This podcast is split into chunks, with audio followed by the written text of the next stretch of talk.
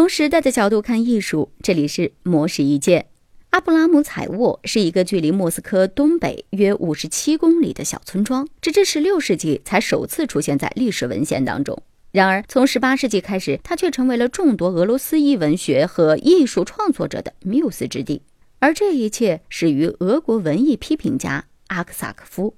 阿克萨克夫在一八四三年买下了阿布拉姆采沃。在每年夏天，携家带口的前来度假，并且邀请他的好友作家果戈里、图格涅夫、诗人丘特切夫、历史学家格拉诺夫斯基等前来做客。大师们都热衷于在这座村庄里创作，而这里也就成为了阿克萨克夫口中的人间天堂。阿克萨克夫去世之后，庄园于1870年转售给资本家马蒙托夫，他是一位文艺庇护者。一直鼓励支持19世纪80到90年代俄罗斯造型艺术的各个新流派，画家瓦斯涅佐夫以及雕塑家安托科尔斯基、戏剧艺术家斯坦尼斯拉夫斯基等艺术家都曾受邀在此长期居住，并且创作出诸多优秀作品。比如，戏剧界剧情斯坦尼斯拉夫斯基就在这里呢提出了著名的斯坦尼斯拉夫斯基演剧体系。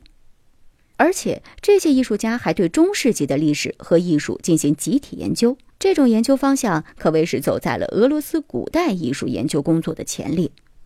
此外，马蒙托夫在阿布拉姆采沃创建了俄罗斯第一家私立歌剧院，设立了诸多颇具特色的活动，并渐渐地发展成为戏剧演出。他还把每部戏剧演出中的工作分派给意想不到的人选。比如，画家瓦斯涅佐夫成为了舞台美术家，他将俄罗斯古代美术和民间美术巧妙地融入舞台，并且因此而诞生出现代的舞台美术设计。从19世纪上半叶至今，阿布拉姆采沃成为了俄罗斯独树一帜的文艺沙龙，许多艺术家们聚集在此，酝酿发力，影响着现代艺术的发展。